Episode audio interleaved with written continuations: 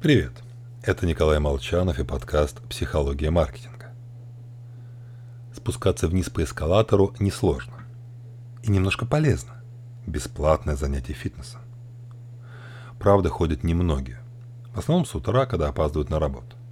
Наверх вообще единицы. Эскалатор – наглядная демонстрация того, что при малейшей возможности наш организм стремится экономить энергию. Попробуйте заставить себя подняться по лестнице на свой этаж дома или на работе. Можно прямо физически ощутить, как в голове включается генератор отмазок. Начну завтра, надо дочитать телефон, я никуда не опаздываю, я и так хожу в фитнес.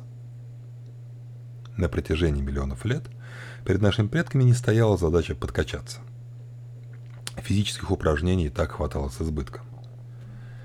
Поэтому, хоть рациональная часть нашего мозга и понимает полезность спорта, мы его всячески избегаем. Что уж говорить о вещах, где польза от изменения привычного поведения вообще не видна. О мире идей. Ну, какой нам смысл тратить энергию, чтобы обсуждать и менять свои политические, вкусовые и прочие предпочтения? Никакого. Поэтому мы бесимся, когда кто-то старается их опровергнуть.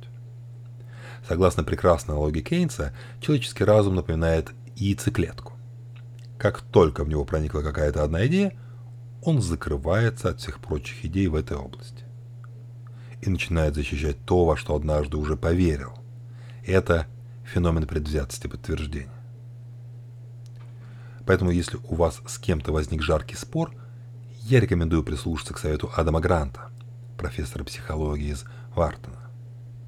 Остановитесь и спросите у собеседника, существуют ли какие-то аргументы, которые могли бы изменить его точку зрения.